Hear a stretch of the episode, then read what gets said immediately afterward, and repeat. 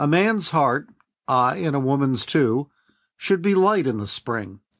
The spirit of resurrection is abroad, calling the life of the world out of its wintry grave, knocking with radiant fingers at the gates of its tomb. It stirs in human hearts and makes them glad with the old primal gladness they felt in childhood. It quickens human souls and brings them, if so they will, so close to God that they may clasp hands with him. It is a time of wonder and renewed life, and a great outward and inward rapture, as of a young angel softly clapping his hands for creation's joy. At least, so it should be, and so it always had been with me, until the spring when the dream child first came into our lives. That year I hated the spring, I who had always loved it so. As boy I had loved it, and as man, all the happiness that had ever been mine, and it was much, had come to blossom in the springtime. It was in the spring that Josephine and I had first loved each other, or at least had first come into the full knowledge that we loved. I think we must have loved each other all our lives, and that each succeeding spring was a word in the revelation of that love, not to be understood until, in the fullness of time, the whole sentence was written out in that most beautiful of all beautiful springs. How beautiful it was, and how beautiful she was. I suppose every lover thinks that of his lass. Otherwise, he is a poor sort of lover. But it was not only my eyes of love that made my dear lovely. She was slim and lithe as a young white-stemmed birch tree. Her hair was like a soft dusky cloud, and her eyes were as blue as Avonlea harbor on a fair twilight, when all the sky is abloom over it. She had dark lashes and a little red mouth that quivered when she was very sad or very happy, or when she loved very much, quivered like a crimson rose too rudely shaken by the wind. At such times, what was a man to do save kiss it? The next spring we were married, and I brought her home to my gray old homestead on the gray old harbor shore. A lonely place for a young bride, said Avonlea people. Nay, it was not so. She was happy here, even in my absences. She loved the great, restless harbor and the vast, misty sea beyond. She loved the tides, keeping their world-old tryst with the shore, and the gulls, and the croon of the waves, and the call of the winds in the fir woods at noon and even. She loved the moonrises and sunsets, and the clear, calm nights when the stars seemed to have fallen into the water and to be a little dizzy from such a fall.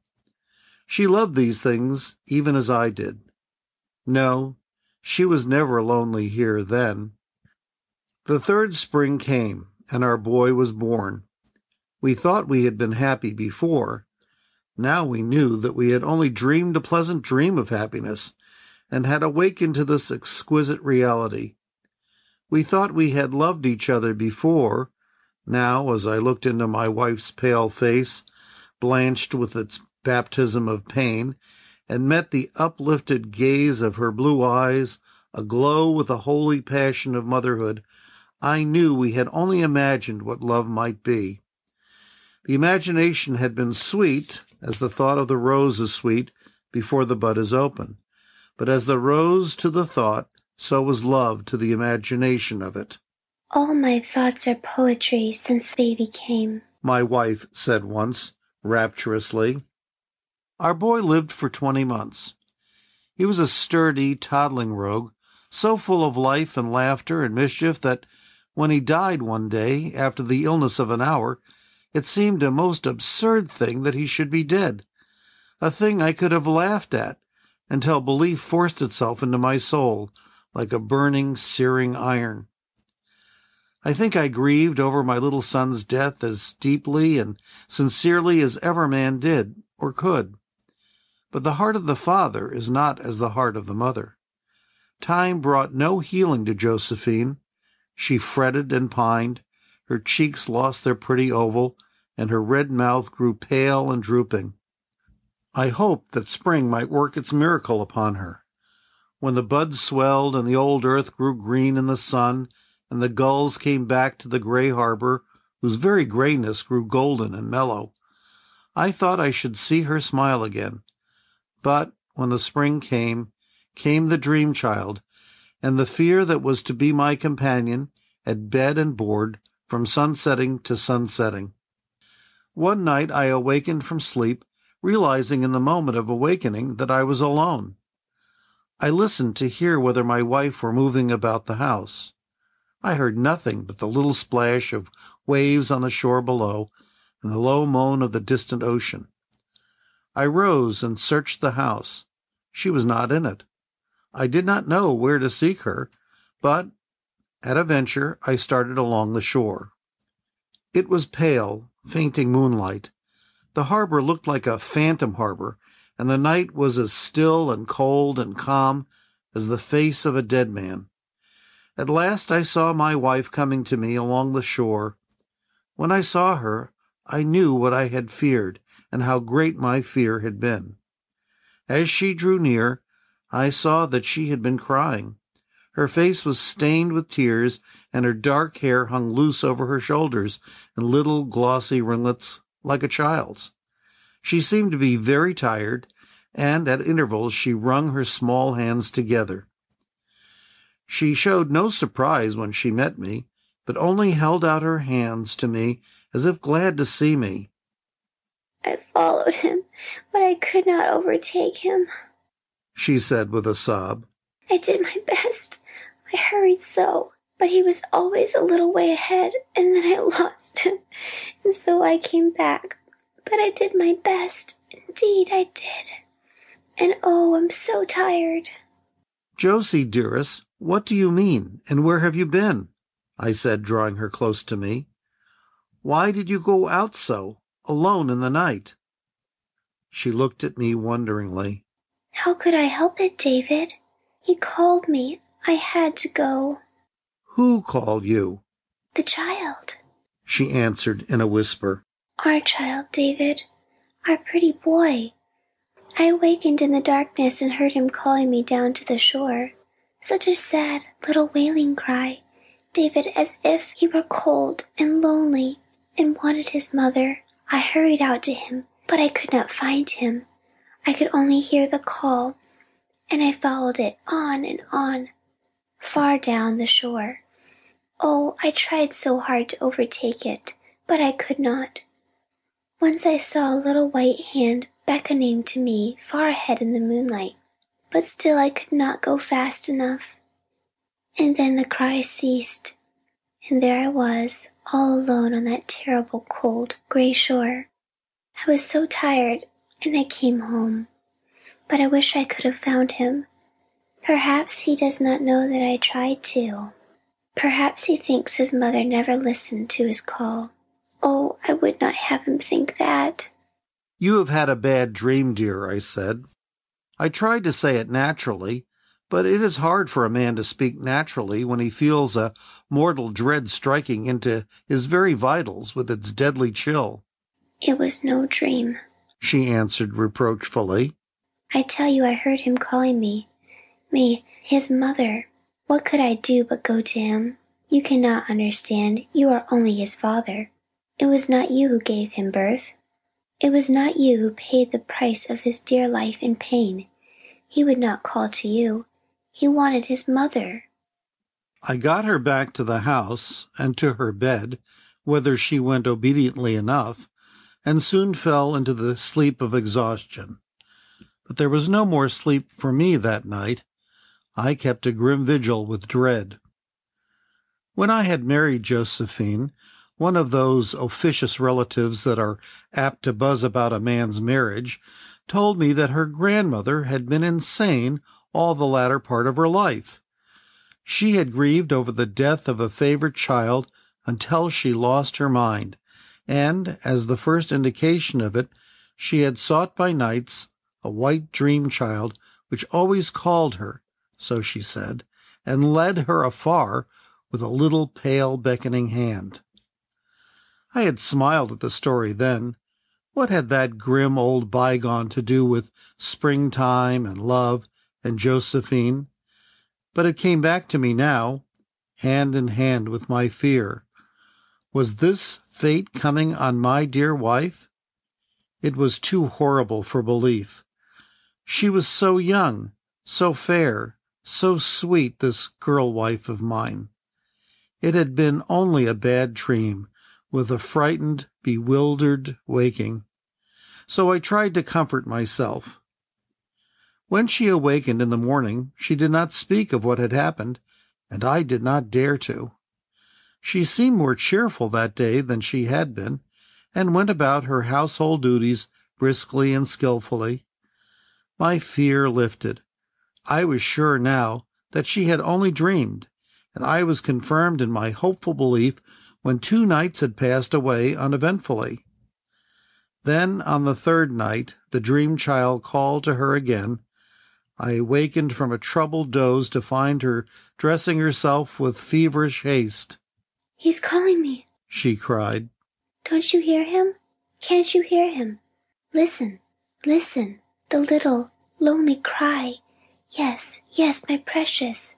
Mother is coming. Wait for me. Mother is coming to her pretty boy." I caught her hand and let her lead me where she would. Hand in hand we followed the dream child down the harbor shore in that ghostly, clouded moonlight. Ever, she said, the little cry sounded before her. She entreated the dream child to wait for her. She cried and implored and uttered tender mother talk. But at last she ceased to hear the cry, and then, weeping, wearied, she let me lead her home again.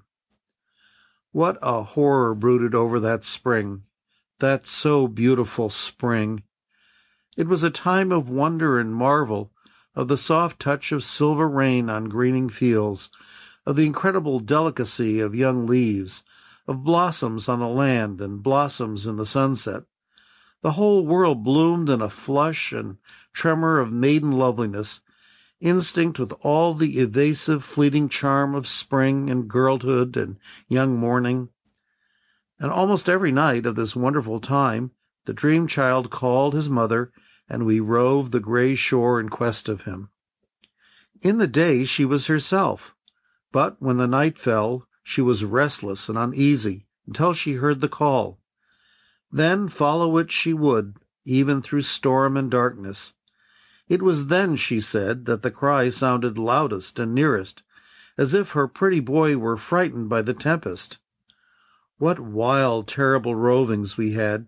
She straining forward, eager to overtake the dream child, I, sick at heart, following, guiding, protecting as best I could, then afterwards leading her gently home, heartbroken because she could not reach the child.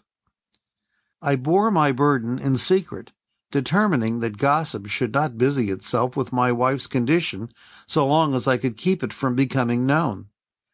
We had no near relatives, none with any right to share any trouble, and whoso accepteth human love must bind it to his soul with pain. I thought, however, that I should have medical advice, and I took our old doctor into my confidence. He looked grave when he heard my story. I did not like his expression, nor his few guarded remarks. He said he thought human aid would avail little. She might come all right in time, humor her as far as possible, watch over her, protect her. He needed not to tell me that. The spring went out, and summer came in, and the horror deepened and darkened. I knew that suspicions were being whispered from lip to lip. We had been seen on our nightly quests. Men and women began to look at us pityingly when we went abroad. One day, on a dull, drowsy afternoon, the dream child called. I knew then that the end was near. The end had been near in the old grandmother's case 60 years before, when the dream child called in the day. The doctor looked graver than ever when I told him, and said that the time had come when I must have help in my task. I could not watch by day and night. Unless I had assistance, I would break down. I did not think that I should. Love is stronger than that. And on one thing I was determined. They should never take my wife from me. No restraint sterner than a husband's loving hand should ever be put upon her, my pretty, piteous darling. I never spoke of the dream child to her. The doctor advised against it. It would, he said, only serve to deepen the delusion. When he hinted at an asylum, I gave him a look that would have been a fierce word for another man. He never spoke of it again.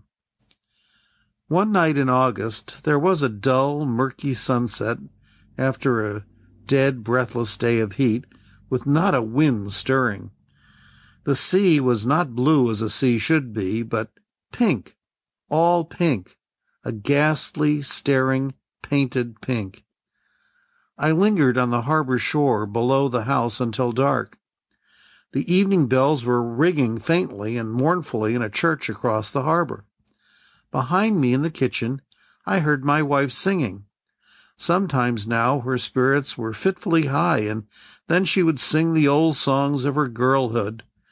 But even in her singing was something strange, as if a wailing, unearthly cry rang through it. Nothing about her was sadder than that strange singing.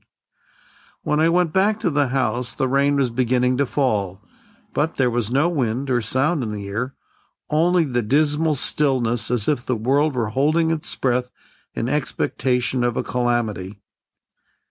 Josie was standing by the window, looking out and listening. I tried to induce her to go to bed, but she only shook her head. "I might fall asleep and not hear him when he called," she said. "I am always afraid to sleep now, for fear he should call and his mother fail to hear him." Knowing it was of no use to entreat, I sat down by the table and tried to read. 3 hours passed on. When the clock struck midnight, she started up, with a wild light in her sunken blue eyes. "He is calling," she cried. "Calling out there in the storm. Yes, yes, sweet, I am coming." She opened the door and fled down the path to the shore. I snatched a lantern from the wall, lighted it, and followed. It was the blackest night I was ever out in, dark with the very darkness of death. The rain fell thickly and heavily. I overtook Josie, caught her hand, and stumbled along in her wake, for she went with the speed and recklessness of a distraught woman. We moved in the little flitting circle of light shed by the lantern. All around us and above us was a horrible, voiceless darkness, held, as it were, at bay by the friendly light. "If only I could overtake him once," moaned Josie. "If I could just kiss him once and hold him close against my aching heart, this pain that never leaves me would leave me then. Oh, my pretty boy, wait for mother. I am coming to you. Listen, David. He cries so pitifully. Listen, can you hear it?" I did hear it, clear and distinct. Out of the deadly still darkness before us came a faint wailing cry. What was it? Was I too going mad? Or was there something out there, something that cried and moaned, longing for human love, yet ever retreating from human footsteps? I am not a superstitious man, but my nerve had been shaken by my long trial, and I was weaker than I thought. Terror took possession of me, terror unnameable. I trembled in every limb. Clammy perspiration oozed from my forehead. I was possessed by a wild impulse to turn and flee, anywhere away from that unearthly cry. But Josephine's cold hand gripped mine firmly and led me on. That strange cry still rang in my ears, but it did not recede. It sounded clearer and stronger. It was a wail, but a loud, insistent wail. It was nearer, nearer. It was in the darkness just beyond us. Then we came to it. A little dory had been beached on the pebbles and left there by the receding tide. There was a child in it, a boy of perhaps 2 years old, who crouched in the bottom of the dory in water to his waist, his big blue eyes wild and wide with terror, his face white and tear-stained. He wailed again when he saw us, and held out his little hands. My horror fell away from me like a discarded garment. This child was living. How had he come thence? Whence and why? I did not know, and in my state of mind did not question. It was no cry of parted spirit I had heard. That was enough for me. "Oh, poor darling," cried my wife. She stooped over the dory and lifted the baby in her arms. His long, fair curls fell on her shoulder. She laid her face against his and wrapped her shawl around him. "Let me carry him, dear," I said. "He is very wet and too heavy for you." "No, no, I must carry him. My arms have been so empty. They are full now. Oh, David, the pain at my heart has gone.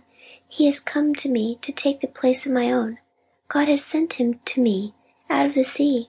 He is wet and cold and tired. Hush, sweet one, we will go home." Silently I followed her home. The wind was rising, coming in sudden, angry gusts. The storm was at hand, but we reached shelter before it broke. Just as I shut our door behind us, it smote the house with the roar of a baffled beast. I thanked God that we were not out in it, following the dream child. "You are very wet, Josie," I said. "Go and put on dry clothes at once." "The child must be looked to first," she said firmly. "See how chilled and exhausted he is. The pretty dear. Light a fire quickly, David, while I get dry things for him." I let her have her way.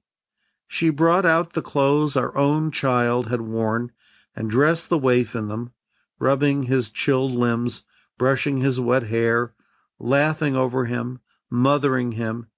She seemed like her old self. For my own part, I was bewildered. All the questions I had not asked before came crowding to my mind now. Whose child was this?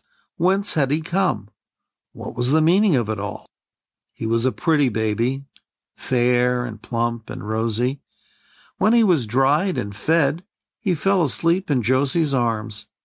She hung over him in a passion of delight. It was with difficulty I persuaded her to leave him long enough to change her wet clothes. She never asked whose he might be or from where he might have come. He had been sent to her from the sea. The dream child had led her to him. That was what she believed, and I dared not throw any doubt on that belief. She slept that night with the baby on her arm, and in her sleep her face was the face of a girl in her youth, untroubled and unworn. I expected that the morrow would bring someone seeking the baby.